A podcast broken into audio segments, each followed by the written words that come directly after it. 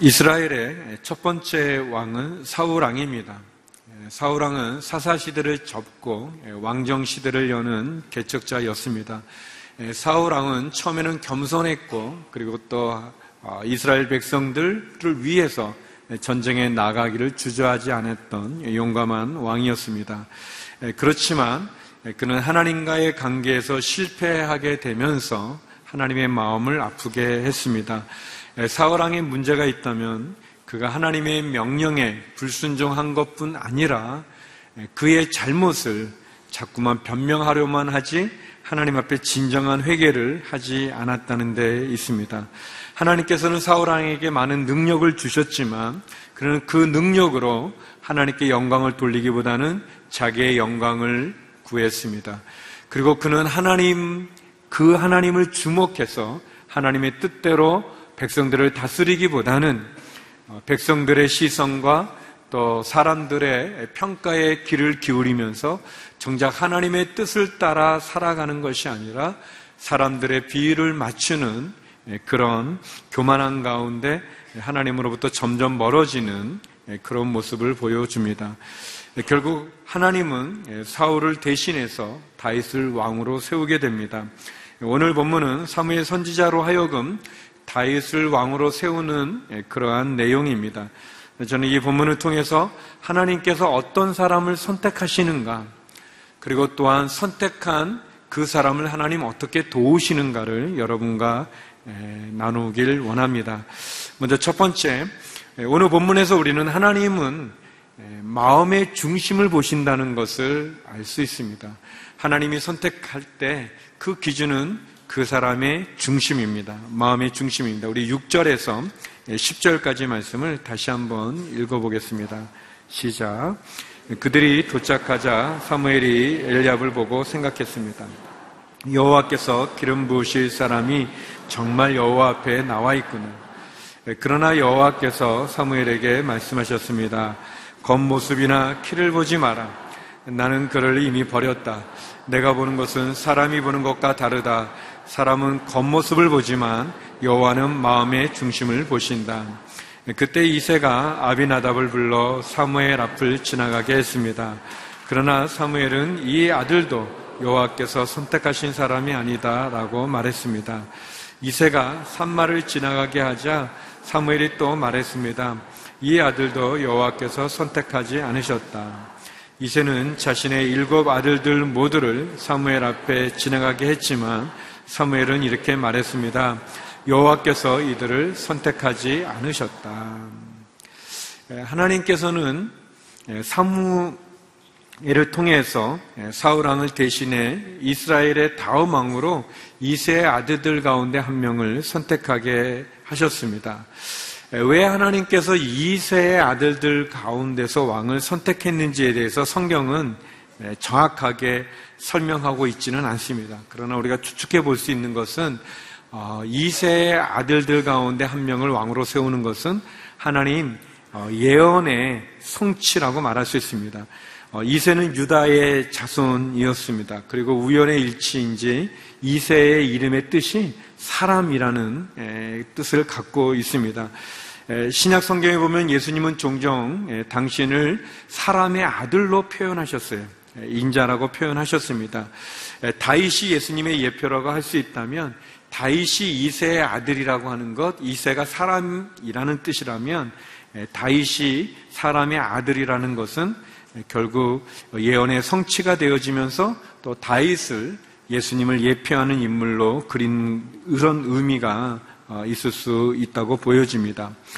어, 이세는 모두 8명의 아들과 2명의 딸이 있었습니다. 그래서 어, 사무엘이 왔을 때 이세는 먼저 큰 아들 엘리압을 보여줍니다. 아, 엘리압은 아마도 그 외모가 왕이 될 만한 그런 외모를 가졌던 것 같습니다.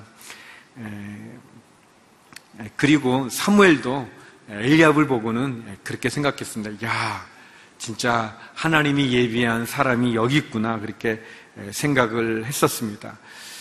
그런데 하나님께서 7절에 보면 어, 사무엘에게 어, 이야기합니다. 이 사무엘에게 하는 이 이야기가 저와 여러분 우리 모두에게 얼마나 위로가 되는지 아, 그러나 이제 외모가 자신 있는 분은 좀 뭐 안 그렇겠지만 하나님이 얘기합니다. 사무엘아 사람들은 겉모습을 보지만 나는 마음의 중심을 본다. 그 키와 외모를 보지 마라. 이렇게 얘기합니다. 그래서 이제 이세는 둘째 아들인 아비나답을 보여주지만 그도 하나님이 택하지 않고 셋째 아들 삼마도 보여주지만 그도 택하지 않습니다. 이렇게 모두 일곱 명의 아들을 다 보여주지만 사무엘 앞을 지나가게 하지만 아무도 어, 택함을 받지 못합니다. 사무엘은 그래서 이세에게 이렇게 어, 결국 이세가 가지고 있는 일곱 아들을 다 보여주지만 어, 그렇지만 어, 하나님께서 그렇게 택하지 않죠. 예, 그러니까 사무엘이 어, 아들이 또 있느냐 이렇게 묻게 되어집니다. 아, 그래서 우리가 아는 것처럼 다윗이 이렇게 택함을 받게 되는 기회를 갖게 되죠. 성도 여러분, 하나님은 사람을 어떻게 선택하시는가? 그 사람의 겉모습으로 택하지 않으신다는 거예요. 사람들은 외모를 보죠. 그러나 하나님은 마음의 중심을 보신다고 어, 이야기합니다. 엘리압은 어떻게 보면 사울과 같은 그런 키도 크고 뛰어난 외모와 또 자신감이 있었는지 모르지만 그러나 그의 그 뒤에 보이는 나오는 성경을 보면 엘리압은 그 동생을 이렇게 사랑하지도 않았던 것 같습니다.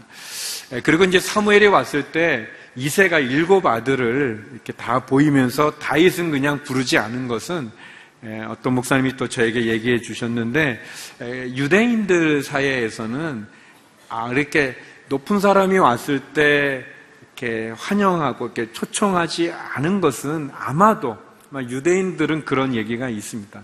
그거는 성경에 나와 있진 않지만 아마도 그것은 다윗이 본처의 자식이 아니라 첩의 자식이 아니었을까, 서자가 아니었을까, 그렇게 생각을 합니다. 뭐 성경에는 없는 얘기지만. 근데 시편에도 보면 다윗이 내 아비도 나를 버렸다는 말을 하는 거 보면 아무튼 그렇게 다윗이 그렇게 환영받지 못했던 것 같아요. 다윗이 어, 아버지의 심부름으로 그 블레셋, 골리앗이 하나님을 모욕하고 사울왕을 모욕하면서 이스라엘을 괴롭히는 40일 동안 그 전쟁터에 다윗이 가서 그 골리앗을 보고 화가 나가지고 구인과 얘기하는 장면을 보고 엘리압이 이 큰형이 다윗을 야단칩니다. 사무엘상 17장 28절인데요. 우리 같이 한번 예, 읽어보겠습니다. 시작. 다윗의 큰형 엘리압이 그들가 하는 이야기를 듣고 그에게 화를 내며 말했습니다. 내가 왜 여기 있는 들에 있는 몇 마리 안 되는 양들은 누구한테 맡겼느냐? 이 건반지고 고집센 녀석 싸움 구경이나 하려고 온 것 아니냐. 예, 이 다윗이 하나님을 모욕하는 골리앗을 향해서 의분을 일으키는 것을 보면 어, 이렇게 엘리압이 좀 다윗을 칭찬하든지 아니면 좀 자기가 부끄러워해야 되는데 도리어 막 다윗을 야단치는 걸 보면 어, 이렇게 엘리압이 이 겉모습은 훌륭했는지는 모르지만 그의 마음은 그렇게 좋은 마음을 갖고 있지는 않았던 것 같습니다. 부정적이고 비판적이고 또 막내 동생을 깔보는 그런 모습이 있습니다. 성대 여러분, 하나님의 선택의 기준은 외모가 아니라 그 마음의 중심에 있습니다. 하나님께서는 사무엘은 엘리압을 보고 아, 하나님이 예비된 사람이라고 생각했지만 그러나 사무엘은 그 엘리압의 마음에 무엇이 있는지 모르죠. 사무엘 앞을 지나갈 때 보기는 하지만 그가 홀로 있는 시간 그가 어떤 인물인지 인격을 갖고 있는지는 모르죠. 그러나 하나님은 아십니다. 주방에 쓰임받는 그릇들이 금그릇도 있고 은그릇도 있고 그리고 토기로 만든 질그릇도 있겠지만 그 그릇에 쓰임받는 것은 그 재료가 아니라 얼마나 깨끗하게 자기를 비우는가에 있습니다. 사도 바울은 디모데후서 2장 20절 21절에 이런 이야기를 합니다. 우리 같이 한번 읽어보겠습니다. 시작. 큰 집에는 금그릇과 은그릇뿐 아니라 은그릇과 질그릇도 있어서 어떤 것은 귀하게 사용되고 어떤 것은 막 사용되기도 한다. 그러므로 누구든지 이러한 것에서 자신을 깨끗하게 하면 그는 주인이 모든 좋은 일에 요긴하게 사용하는 귀하고 거룩한 그릇이 될 것이다. 어떤 그릇이 쓰임 받는가는 어떤 재료로 만들어졌는가 하기보다는 얼마나 자신을 깨끗하게 하는가에 따라 주인이 그 그릇을 귀하고 거룩한 것으로 사용한다고 이야기하고 있습니다. 사람들은 외모를 보지만 하나님은 마음의 중심을 봅니다. 사람들은 외적인 요소들에 관심을 갖지만 하나님은 그 내면의 요소에 관심을 갖습니다. 사람들은 과거나 배경을 보지만 하나님은 미래의 가능성을 보는 거죠. 그래서 사람들은 잘못 선택하지만 하나님은 잘못된 선택을 바로 잡아주시는 분이십니다. 성도 여러분, 하나님이 우리의 마음의 중심을 보시는 분임을 기억하시기 바랍니다. 우리의 마음으로 하나님 앞에 나가야 될 것입니다. 사람들은 우리의 외모나 우리가 가지고 있는 배경에 집중하지만 진짜 중요한 것은 우리의 마음의 중심입니다. 왜냐하면 하나님이 그 마음의 중심을 보시기 때문에 그렇죠. 두 번째, 하나님은 어떤, 선, 어떤 사람을 선택하는가? 그것은 일상에 충성된 사람을 부르십니다. 우리 11절, 12절 말씀 같이 한번 읽어보겠습니다. 시작. 사무엘이 이세에게 물었습니다. 내 아들이 다운 것이냐? 이세가 대답했습니다. 막내가 하나 있기는 한데 지금 양들을 돌보고 있습니다. 사무엘이 말했습니다. 그를 불러오너라. 그가 도착할 때까지 식사 자리에 앉지 않겠다. 그래서 이세는 사람을 보내 막내 아들을 데려왔습니다. 그는 발그레한 살결에 눈이 반짝였으며 얼굴이 아름다웠습니다. 예, 그러자 여호와께서 말씀하셨습니다. 저 아이가 맞다. 일어나 그에게 기름 부어라. 예, 하나님이 선택하는 사람은 착하고 충성된 사람입니다. 예, 착하다는 것은 주인의 뜻에 또 하나님의 결정을 기쁘게 받아들이고 순종하는 사람이죠. 충성된다는 것은 자기에게 주어진 일에 게으르지 않고 최선을 다해서 열매를 맺는 사람을 말합니다. 사무엘은 엘리압이나 아비나답, 삼마의 그 외모를 보았지만 실제 그들의 인격이나 그들의 일상의 삶의 태도는 보지 못했습니다. 사무엘은 또 이세에게 또 다른 아들이 있는지도 몰랐습니다. 그러나 기억하십시오. 하나님은 아십니다.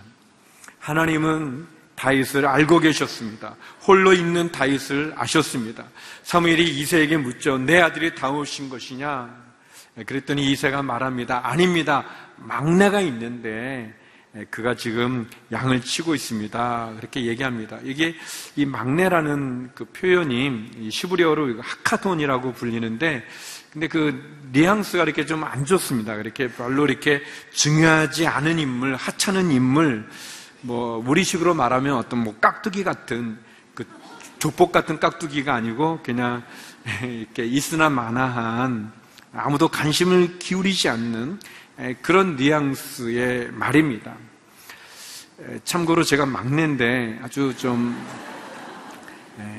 기분이 안 좋죠. 그런데 우리의 희망은 사람은 이렇게, 이세는 이렇게 아주 깍두기 같은 그런 별 볼 일 없는 존재라고 얘기하지만 중요한 건 하나님이 관심을 가지신다는 거예요. 별로 좋아하지 않으시는군요. 우리가 장남이든 뭐 막내든 상관없이 사람들이 우리에게 관심을 가져주지 않을 때, 우리를 초청해주지 않을 때, 그래서 우리가 잊혀진 것처럼 낙심할 때, 성도 여러분, 하나님은 보고 계시고 알고 계시고 그리고 하나님은 우리를 부르신다는 것을 기억하시기 바랍니다.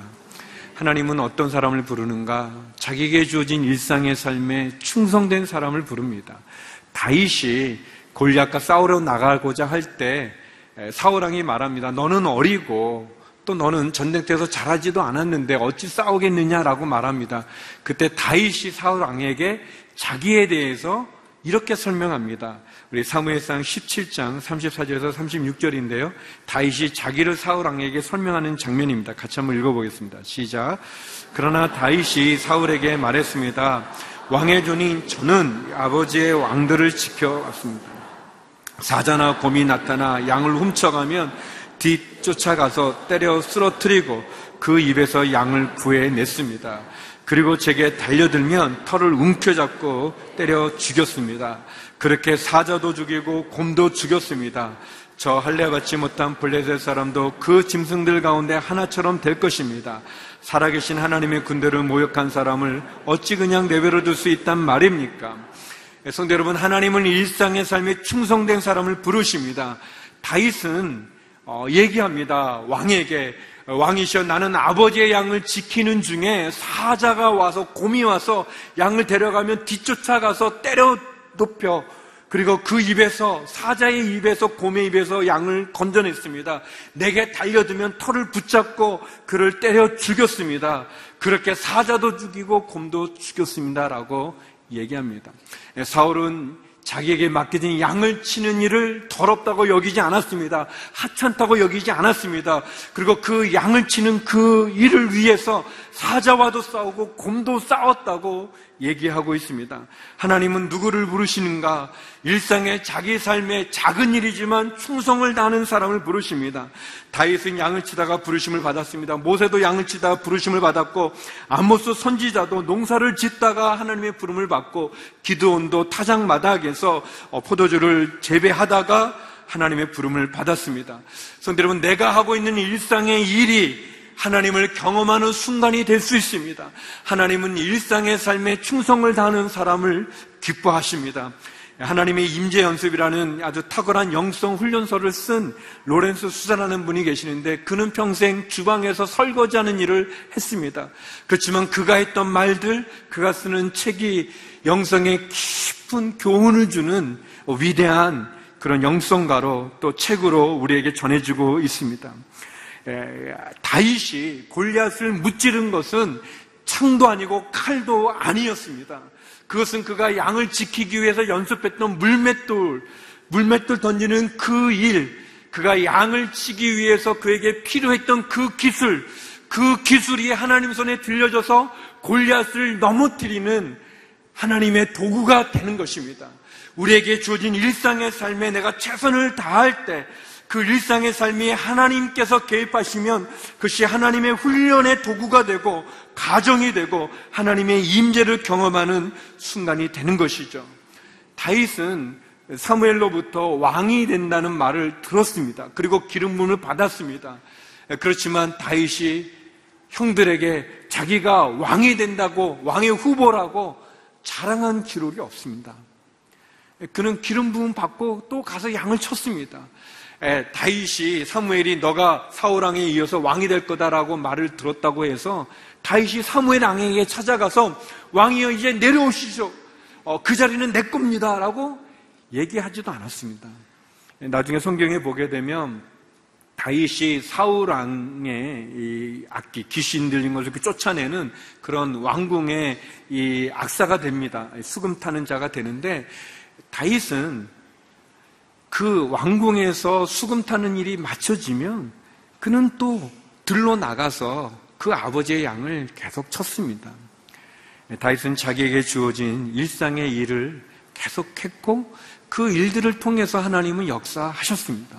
저와 여러분 어, 달란트비에 나오는 것처럼 착하고 충성된 종아 너가 작은 일에 충성했으니 내가 더 큰 일을 맡기겠다고 말씀하신 것 같이 내게 주어진 일상의 삶에 최선을 다할 때 그것이 하나님 손에 들려지게 되어질 때 그것이 하나님의 일을 감당하는 하나님의 이름을 기억하시기 바랍니다. 하나님은 일상에 자기의 삶에 충성된 사람을 부르십니다. 마지막 세 번째, 어, 제가 제일 여러분과 나누고 싶은 본문인데, 하나님께서는 선택하신 후에, 부르신 후에 능력을 주신다는 것입니다. 우리 13절 말씀 같이 한번 읽어보겠습니다. 13절입니다. 시작. 사무엘은 기름이 담긴 뿔을 가져와 그 형제들 앞에서 다윗에게 기름을 부었습니다. 그날 이후로 여호와의 영이 크게 다윗에게 임했습니다. 그리고 난 뒤에 사무엘은 거기를 떠나 라마로 갔습니다. 사무엘이 다윗에게 기름을 붓고 나서 13절에 보니까 뭐라 되냐면 그날 이후로 여호와의 영이 크게 다윗에게 임했다는 겁니다. 그러니까 하나님이 기름 부으시고 하나님이 선택하여 기름을 부었을 때 하나님의 영이 임했다는 겁니다. 하나님의 능력이 다윗에게 임했다는 것입니다. 원래 다윗이 강했던 게 아니라 하나님의 영이 그에게 주어져서 임해서 다윗이 위대한 왕이 될 수 있는 능력을 갖췄다는 것입니다. 다윗이 강한 게 아니라 하나님이 강하신 것이죠. 하나님이 다윗을 이스라엘 왕으로 세우고 그에 맞는 능력을 주셨다는 겁니다. 하나님은 우리를 선택하시고 일을 맡긴다면 하나님이 일을 맡기면 그 일을 감당할 능력도 주신다는 거예요. 다윗만 그런 게 아니라 사울왕도 마찬가지였어요. 사울도 기름 부음을 받고 왕으로 세움 받았을 때 하나님의 영이 그에게 임해서 그에게도 능력을 주었습니다. 사무엘상 10장 6절 말씀인데요. 사울이 기름 부음을 받고 나서 사무엘이 사울에게 하는 이야기입니다. 같이 한번 사울 왕에게 하는 얘기인데요. 같이 한번 읽어보겠습니다. 시작. 당신에게도 여호와의 영이 능력으로 임하실 것이며 당신도 그들과 함께 예언하게 될 것이요. 그러면 당신은 전혀 다른 새 사람으로 변하게 될 것이요. 성대 여러분, 하나님은 우리에게 일을 맡기시면 능력도 주시는 분이십니다. 하나님이 우리에게 일을 시키시면 사명을 주시면 그 일을 감당할 수 있는 사명을 감당할 능력도 주시는 분이십니다. 예, 중요한 것은 어, 내가 금그릇이냐 질그릇이냐가 아니라 내가 이 일을 할 수 있느냐 못하느냐가 아니라 이 일이 하나님의 일이냐 이 일이 하나님이 내게 맡기신 일이냐 아니냐를 우리가 물어야 될 것입니다. 우리가 하나님께 질문해야 될 것은 내가 이 일을 할 수 있는가 안 하는가 그것이 아니라 내가 능력이 있는가 없는가가 아니라 내가 금그릇인지 은그릇인지 질그릇인지가 아니라 과연 내가 내 마음을 깨끗 하는가 내가 주어진 일상의 삶에 충성을 다하는가 특별히 하나님이 내게 이 일을 맡기셨는가가 중요한 것입니다. 하나님은 우리에게 일만 맡기지 않습니다. 그 일을 감당할 능력도 주시는 분이십니다. 어떻게 보면 다윗이 골리앗을 무찌른 것은 그가 기름 부음 받았을 때 여호와의 영이 임했던 하나님이 주신 능력으로 골리앗을 넘어뜨린 거라고 말할 수 있습니다. 하나님은 우리에게 능력도 주십니다. 그러면 왜 사울왕은 이렇게 하나님의 능력을 받았는데 그는 실패하고 다윗은 하나님의 영을 받아서 하나님의 마음에 합한 위대한 왕이 되었는가? 그래서 제가 서두에도 얘기했던 것처럼 사울은 하나님의 영이 임하여 능력을 받았는데 그 능력을 가지고 하나님께 영광을 돌린 게 아니라 자기에게 영광을 돌렸어요. 자기가 그 일을 한 것처럼 생각했었습니다. 그래서 그는 사울왕은 전쟁에 이기고 나서 자기의 그 승리를 기념하는 기념비를 세웠어요. 또 그 능력을 주신 하나님을 주목하지 않고 백성들을 주목하며 사람들의 시선과 평가에 그의 마음을 빼앗기게 됐어요. 하나님이 주신 능력을 그가 하나님께 영광 돌리지 않고 교만하여 줘서 자기에게 영광 돌리고 사람들에게 신경을 쓰고 하나님께 주목하지 않을 때 그 능력을 하나님 거둬 가신 거죠. 마치 달란트 비에 나오는 것처럼 한란란트 받은 사람이 주인의 뜻을 따르지 않고 그것을 땅에 묻어뒀을 때 그 한 달란트를 빼앗기는 것처럼 결국 하나님의 능력이 임했지만 그 능력으로 교만하여 져서 자기에게 영광을 돌리면 그것은 가시는 거죠. 그런 점에서 성도 여러분, 우리가 하나님이 능력을 주셔서 그 능력으로 내가 어떤 일을 했을 때 하나님께 영광을 돌리고 우리는 겸손해야 됩니다. 겸손한 것이 중요합니다. 기억하십시오. 하나님은 우리에게 일을 맡길 때 그 일을 감당할 능력도 주시는 분이십니다. 예전에 제가 오래 전인데 그 미국으로 이제 발령이 났어요. 근데 제가 영어도 잘 못하고 또 이렇게 이민 목회도 잘 자신도 없고 막 걱정이 굉장히 태산같이 있으니까 저희 형님이 계시는데 그 형님은 이제 뭐 믿음이 깊은 분은 아니세요. 그냥 평신도신데 제가 너무 걱정하니까 저한테 그러시더라고요. 종기라, 너가 미국 가는 게 하나님의 뜻이면 하나님이 능력도 주지 않으시겠니? 바로 이, 이 말씀을 이렇게 하시는 거예요. 아, 그래서 제가 이 목사는 평신도에게 배워야 되겠구나 그런 생각. 예, 참 맞는 말이죠. 예, 맞는 말입니다. 중요한 것은 하나님 우리를 부르실 때, 선택하실 때, 사명을 맡기실 때 능력도 주시는 분인 겁니다. 그래서 우리는 늘 물어야 되는 거죠. 사도 바울은 고린도 교회 편지를 보내면서 어, 하나님께서 능력도 주시고 은혜도 주시면서 그 하나님이 어떤 분인지를 우리에게 이렇게 설명해 주고 있습니다. 우리 같이 한번 읽어보죠. 고린도전서 1장 27절에서 29절입니다. 같이 읽어보겠습니다. 시작. 그러나 하나님께서는 지혜로운 사람들을 부끄럽게 하시려고 세상의 어리석은 것들을 택하셨고 강한 것들을 부끄럽게 하시려고 세상의 약한 것들을 택하셨습니다. 또한 하나님께서는 잘난치 않은 것들을 없애시려고 세상의 천한 것들과 멸시받는 것들과 아무것도 아닌 것들을 택하셨습니다. 이는 어떤 육체라도 그분 앞에서 자랑하지 못하게 하려는 것입니다. 성대 여러분, 다윗이 선택받은 것은 사무엘의 안목에 의해서 선택받은 게 아닙니다. 아버지 이세의 안목도 아닙니다. 하나님의 안목에 의해서 그가 택함을 받은 것입니다. 하나님은 사람을 선택하여 마음의 중심을 보고 충성된 자를 택하여 능력을 주시는 분이십니다. 은혜를 베풀어 주시는 분이죠. 마찬가지로 하나님 저와 여러분을 부르셔서 저와 여러분을 선택해서 진짜 중요한 것은 아무도 우리를 주목하지 않을 때 아무도 기억하지 않을 때, 아무도 우리를 초청하지 않을 때 하나님 우리를 초청해 주셨고 선택해 주셨고 우리를 주목해 주셨고 그리고 우리에게 능력을 주셔서 은혜를 주신다는 것입니다. 그래서 어떻게 보면은 사람들이 버린 돌을 건축자의 머릿돌이 되게 하신 그 하나님께서 우리를 택하여 주시는 것입니다. 우리를 세워 주시는 것입니다. 그러면 성도 여러분, 여러분 자신을 사람들의 평가로 여러분을 이해하지 마십시오. 여러분이 가지고 있는 배경으로, 외모로 여러분을 이해하지 마십시오. 하나님으로 여러분을 이해하시고 여러분을 주목하시고 여러분을 평가하십시오. 사람들의 시선이 아닌 평가가 아닌 하나님의 시선과 하나님의 마음과 하나님의 은혜로 여러분을 이해하시고 여러분의 삶에 찾아오셔서 여러분을 선택하여 능력을 주시는 하나님에게 주목하시기 바랍니다. 그리고 여러분이 어떤 일을 이루었을 때 그 능력이 내 것이 아니라 하나님이 내게 주셨음을 기억하고 겸손하게 하나님께 영광을 돌리시기를 바랍니다. 다윗은 비록 보잘것없는 양을 치는 무명의 그러한 신세였지만 하나님이 그를 이스라엘의 위대한 왕으로 세워 주셨습니다. 이세의 집안은 부끄럽게 끄는 이방의 혈통이 있는 그런 가문이었습니다. 어, 어떻게 보면은 그 모함 여인 루시 다윗의 증조 할머니가 되어집니다. 그러나 하나님 그런 거와 상관없이 다윗을 선택하여 주셨습니다. 그 마음의 중심을 보시고 일상의 삶에 충성된 다윗을 선택하여 능력을 주셨습니다. 마찬가지로 저와 여러분 우리의 마음의 중심이 하나님을 향한다면 하나님 우리를 주목하시고 그리고 충성된 우리를 선택하여 주셔서 능력으로 우리를 인도하여 주실 것입니다. 그렇게 하나님 앞에 겸손하게 승리하는 저와 여러분이 되기를 주의 이름으로 축원합니다. 기도하겠습니다.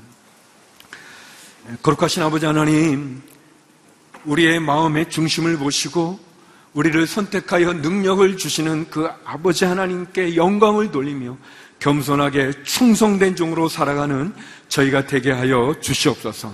예수님 이름으로 기도드립니다. 아멘.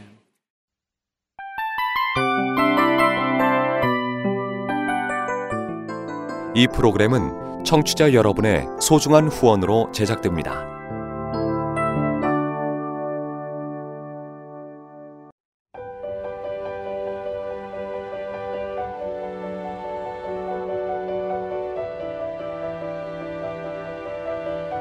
세상에는 수많은 교회들이 있지만 더 깊이 있는 말씀 강해를 찾기 위해 크기로만 교회를 선정하지 않습니다.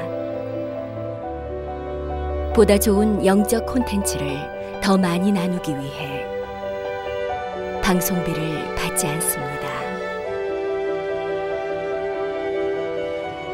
1년 365일 복음만 전하고 싶어서 우리는 광고를 하지 않습니다.